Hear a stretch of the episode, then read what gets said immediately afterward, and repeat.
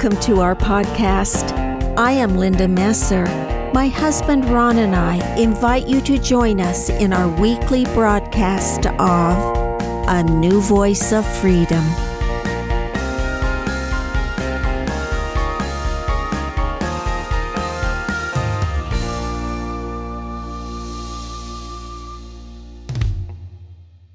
These podcasts all come from a series of four books I have written entitled In Defense of Christianity.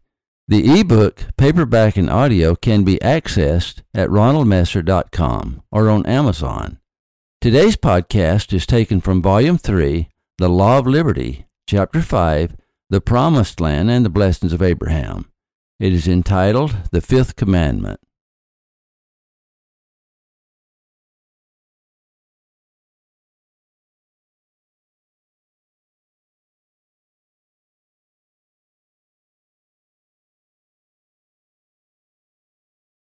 The Ten Commandments were called by James the law of liberty. In James 2 we read, For he that said, Do not commit adultery, also said, Do not kill. Now if thou commit no adultery, yet if thou kill, thou art become a transgressor of the law. So speak ye and so do, as they that shall be judged by the law of liberty. James reveals that we will finally be judged by the Ten Commandments, or by what he calls the law of liberty. His statement sent me on a quest to analyze the Ten Commandments as the law of liberty. Let me refer you to Volume 3, the third volume in my quadrilogy entitled In Defense of Christianity, soon to be available on Amazon and Audible. It becomes a fascinating study to analyze the Ten Commandments in this new light as the law of liberty. In this podcast, I would like to look at the fifth commandment honor thy father and thy mother as it relates to the law of liberty. The fifth commandment is unique in that it completes the purpose of the first four commandments. Thou shalt have no other gods before me. Thou shalt not make unto thee any graven image. Thou shalt not take the name of the Lord thy God in vain. Remember the Sabbath day to keep it holy. For example, by keeping the first four commandments, you honor your Father in heaven. By honoring your Father in heaven, you also keep the first and greatest commandment Thou shalt love the Lord thy God with all thy heart, and with all thy soul, and with all thy mind. In other words, if you honor your heavenly Father by observing the first four commandments, then you will be free from the bondage of slavery, just as the Hebrews were delivered from the bondage of Egypt. In every situation where the tribes of Israel were led into bondage, it was because they violated the first five commandments. Commandment 5, however, is known as the commandment with a promise because it has a unique promise attached to it, which is a covenant with the Lord. The fifth commandment states, Honor thy father and thy mother, that thy days may be long upon the land which the Lord thy God giveth thee.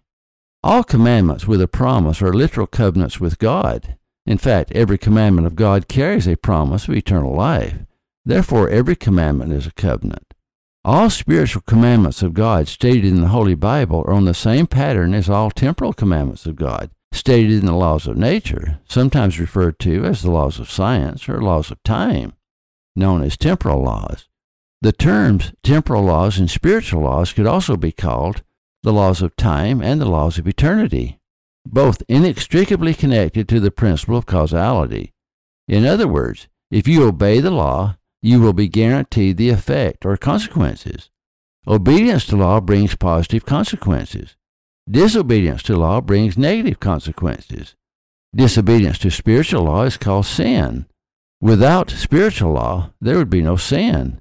We should be as diligent in studying spiritual laws as we are in studying temporal laws. Both sets of laws have a cause, and both sets of laws have an effect.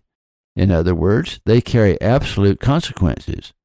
The spiritual laws differ from temporal laws in one significant aspect. All spiritual laws form a covenant between us and God, allowing us the agency to obey or to disobey. On the one hand, we cannot disobey the law of gravity. Therefore, we are not given a choice. All laws of nature fall under that category. If we disobey any law of nature, we receive injury. We may try to ignore the laws of nature, but the consequences are sometimes swift and all are subject to the scientific method. In spiritual laws, however, the consequences are often postponed. In many instances, we may not feel the effects until the next life. We may choose whether or not to obey spiritual laws, whether to believe in God or not to believe in God, whether to obey the Ten Commandments or not to obey the Ten Commandments. The great error many make is the misguided notion that because one may choose to obey or disobey the Ten Commandments, one may also choose to escape the consequences, regardless of their choices. The law of justice requires that all broken laws must be paid for in full without exceptions. Whereas both temporal laws and spiritual laws are absolute, the consequence is irrevocable. Spiritual laws have a special dispensation. The effects may be postponed during the days of our probation on earth, or they may be forgiven if we rely upon the tender mercies of Christ. In Gethsemane and on the cross, Christ paid for all broken laws with his own blood. He satisfied the law of justice. The difference between the consequences of temporal laws and spiritual laws is that Christ offered to pay for our sins on condition that we take upon ourselves his name and repent. We never escape law. Only by learning law can we fully be in charge of our own lives. Only by obedience to law can we gain blessings.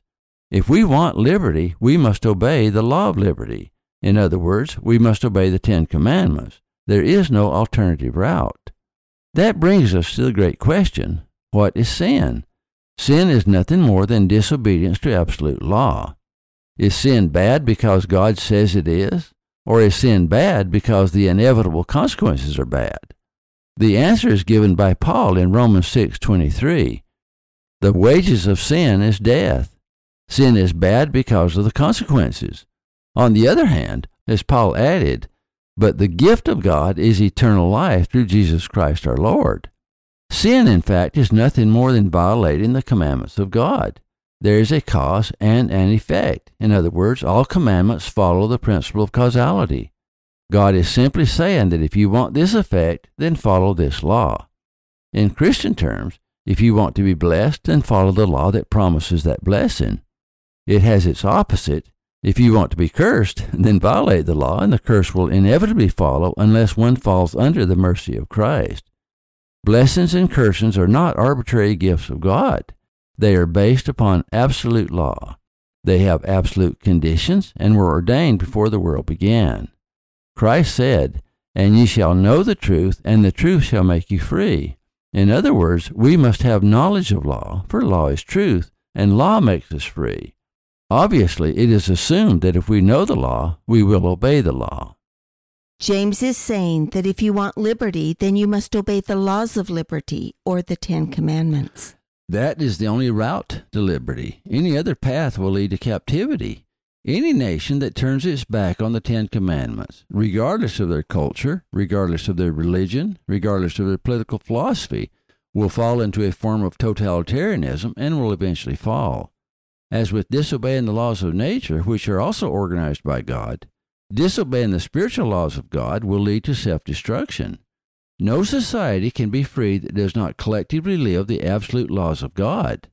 Where the majority of people are evil, freedom will be the first casualty. What then is the role of the fifth commandment? Honor thy father and thy mother. The key is in the promise that thy days may be long upon the land which the Lord thy God giveth thee. It reminds me of the promise the Lord made with Abraham in Genesis 15, we read, In the same day the Lord made a covenant with Abraham, saying, Unto thy seed have I given this land from the river of Egypt unto the great river, the river Euphrates. To the house of Israel, that was known as the Promised Land. When the Lord gave Moses the Ten Commandments, in the fifth commandment he stated, Honor thy father and thy mother, that thy days may be long in the land which the Lord thy God shall give thee. Are you saying that the fifth commandment applies to everyone, not just to the Jews? Yes, but only the children of Israel were allotted the land between the river of Egypt and the river Euphrates. That is their promised land. Everyone born on this earth has their own promised land. You mean the land where they were born? Possibly, or like the children of Israel, they may be personally led to their own promised land. Each person must decide that for themselves. It is between them and the Lord. But regardless of where their promised land is, the commandment holds. They must keep the fifth commandment, or they have no promise. Perhaps there is no history in the world more fascinating than the history of the Jews. Christianity is so tied in with the history recorded in the Bible that the two cannot be seen as separate. But you are saying that the promised land of the Jews is not the promised land of the Christians. Therefore, we must expand our definition. Exactly. Whereas I would love to visit Israel, I have absolutely no desire to live there. I have more affection for the Pacolet River than I have for the Jordan River, as romantic as the name may sound. If done by proper authority, baptism in the Pacolet River is just as valid as baptism in the Jordan River.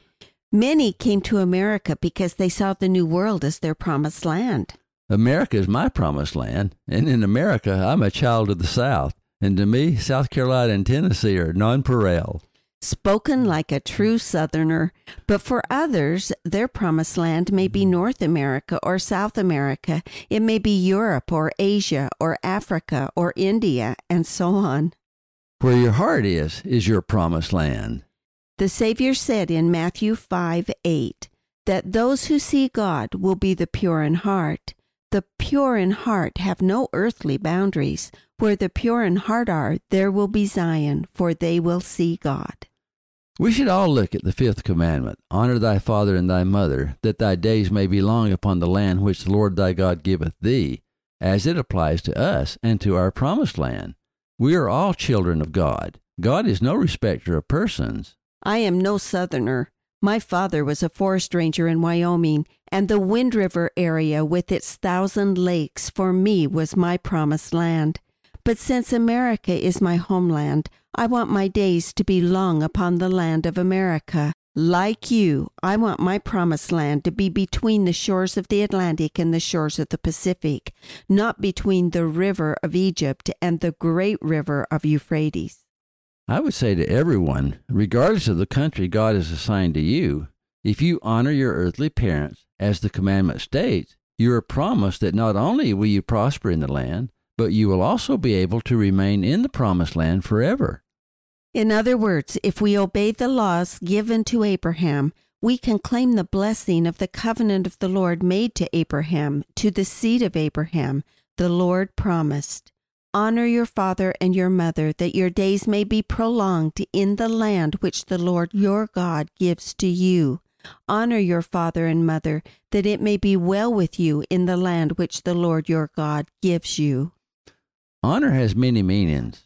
As a verb, it means to put your father and mother in a place of honor. It means to show high respect, great esteem, reverence, deference, approbation, praise, veneration, and fealty. As a noun, it means to hold them in a place of honor, not only in our own lives, but in speaking of them to others. As an adjective, it means to define them as honorable, worthy, laudable, good, and praiseworthy. As their offspring, it means to uphold their good name, to bring honor to our parents by practicing the virtues we see in them and living a life of rectitude, honesty, integrity, uprightness, etc., to carry on the good traditions. It is a fact of life, however, that some parents are dishonorable. Good sense would say that we don't perpetuate that which is bad, nor live in illusion. However, bad parents do not release us from the fifth commandment, though sometimes we may, by circumstances, be forced to show our honor from a distance.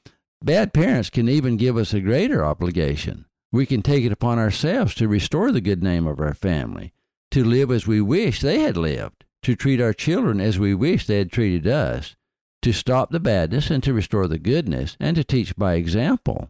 It follows that one cannot honor his or her parents more than by breaking the chains of destruction and changing the direction of future generations.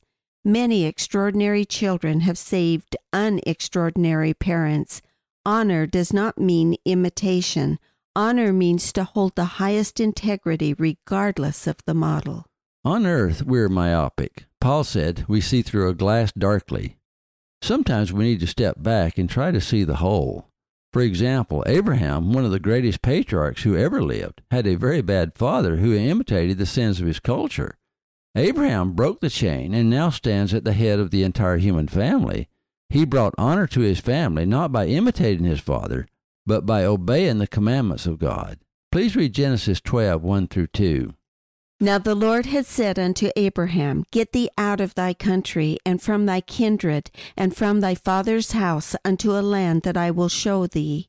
And I will make of thee a great nation, and I will bless thee, and will make thy name great, and thou shalt be blessed. If it weren't for Abraham, we wouldn't even know his father. His father stayed behind. Abraham went on. It was through his lineage that Christ was born. And Abraham, not his father, became the patriarch of the human race, carrying on the traditions of his ancestors and our ancestors, Adam and Eve. It is through Abraham that the covenant was made that would bless the entire earth. Please read Genesis 12 and 3.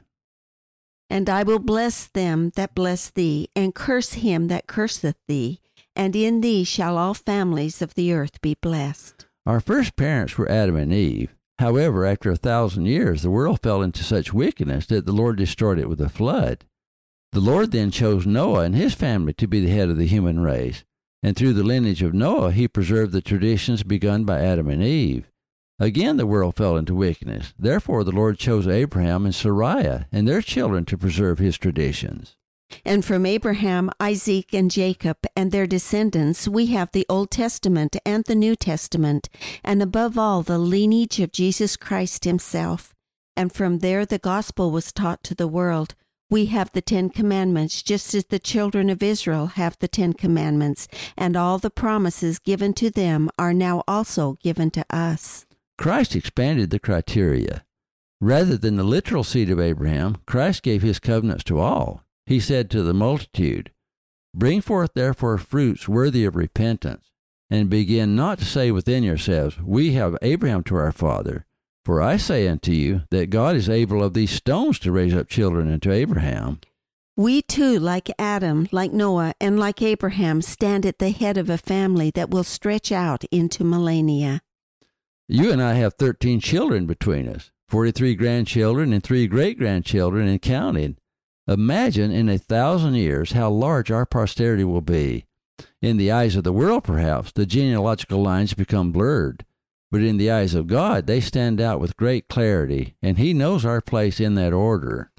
No matter how large our family tree, no tribe is so large, no family so old that Christ does not see you. He remembers you from a long ago time, and He sees you in an everlasting eternity. He is on the first name basis with all of his family. The family lines may be blurred on earth, but they are not blurred to God. Remember that banyan tree we saw in India? It covered three acres. It was so old that no one knew which one was the main trunk. Our genealogical lines are somewhat like that banyan tree, blurred through time.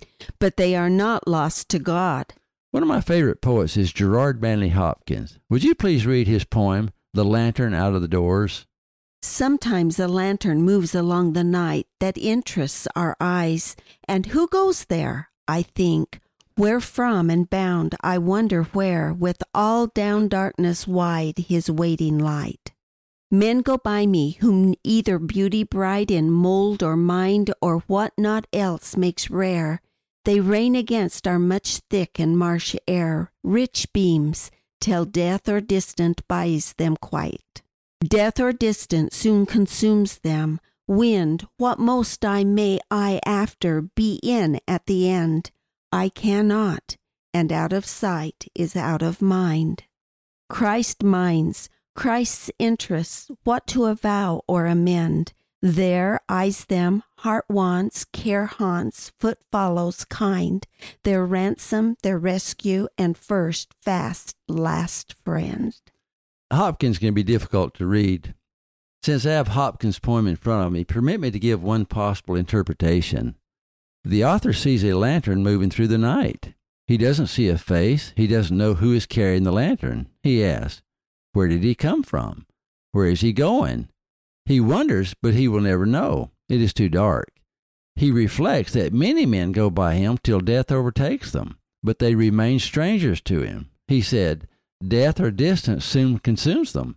He ends with a phrase familiar to us all out of sight is out of mind. But Mr. Hopkins, a devout Christian, adds Christ's minds, Christ's interest, what to avow or amend. There eyes them, heart wants, care haunts, Foot follows kind, their ransom, their rescue, and first fast, last friend. In other words, Christ knows who they all are. He loves them. He cares for them. He ransomed them. He rescued them. He is their first, fast, last friend. Sometimes poets speak like prophets. Walt Whitman, America's poet laureate, referred to poets as prophets, seers, and revelators. But speaking of true prophets, I have listed a number of references in the Bible that refer to the promises made to Abraham, and consequently to the seed of Abraham. The same promises apply to all children of God, regardless of the heritage. As an end into our podcast, would you please read the following quotes given their references? I have entitled them The Blessings of Abraham. And I will make of thee a great nation, and I will bless thee, and make thy name great, and thou shalt be a blessing. And I will bless them that bless thee, and curse him that curseth thee. And in thee shall all the families of the earth be blessed. That is Genesis 12, 2 through 3. That in blessing I will bless thee, and in multiplying I will multiply thy seed as the stars of the heaven, and as the sand which is upon the seashore and thy seed shall possess the gates of his enemies, and in thy seed shall all the nations of the earth be blessed, because thou hast obeyed my voice. Genesis 22, 17 through 18. And he said, It is a light thing that thou shouldest be my servant to raise up the tribes of Jacob, and to restore the preserved of Israel. I will also give thee for a light to the Gentiles, that thou mayest be my salvation unto the end of the earth. That one is Isaiah 49 6. For thou art an holy people unto the Lord thy God, and the Lord hath chosen thee to be a peculiar people unto himself, above all the nations that are upon the earth. Deuteronomy 14:2. Note in the scriptures above the 14 promises to Abraham 1. I will make of thee a great nation. 2. I will bless thee. 3. I will make thy name great. 4. Thou shalt be a blessing. 5. I will bless them that bless thee. 6. I will curse him that curseth thee. 7. In thee shall all families of the earth be blessed. 8. I will multiply thy seed as the stars of the heaven and as the sand which is upon the seashore. 9. Thy seed shall possess the gate of his enemies. 10. In thy seed shall all the nations of the earth be blessed. 11. I will also give thee for a light to the Gentiles. 12. Thou mayest be my salvation unto the end of the earth. 13. Thou art an holy people unto the Lord thy God. And 14. The Lord hath chosen thee to be a peculiar people unto himself, above all the nations that are upon the earth. Through Abraham, those same blessings are promised to all those who accept the gospel of Christ. Allow me to also read the following from the New Testament. And if ye be Christ's, then ye are Abraham's seed and heirs according to the promise. Galatians 3:29. That the blessing of Abraham might come on the Gentiles through Jesus Christ, that we might receive the promise of the Spirit through faith. Galatians 3:14. But ye are a chosen generation, a royal priesthood, and holy nation, a peculiar people, that ye should show forth the praises of him who hath called you out of darkness into his marvelous light. 1 Peter 2 9. There are both implicit and explicit conditions and both implicit and explicit blessings or consequences attached to the fifth commandment. Because blessings are attached is why it is called the promised land or land with a promise. In other words, it is a binding contract or binding covenant between you and God. If you meet the conditions established by God, you will be guaranteed the blessings promised by God. The important part is that the promises given to Abraham pertain to each one of us individually. If we obey the Ten Commandments, if we serve our Savior, we are eligible for the blessings of Abraham. Linda, would you please read the conditions while I read the promises? Conditions. Number one, God gave you the land for an inheritance. Two, you must honor your father. Three, you must honor your mother. Four, Families are defined by God as a mother and a father. 5. Family unity is essential to a strong nation. promises. One, your days will be prolonged in the land. Two, you will prosper in the Lord's way in the land. Three, you will be protected from your enemies. Four, you will maintain your freedom. Five, your nation will prosper. Six, your nation will be strong. Seven, your nation will endure. And eight, your nation will remain free.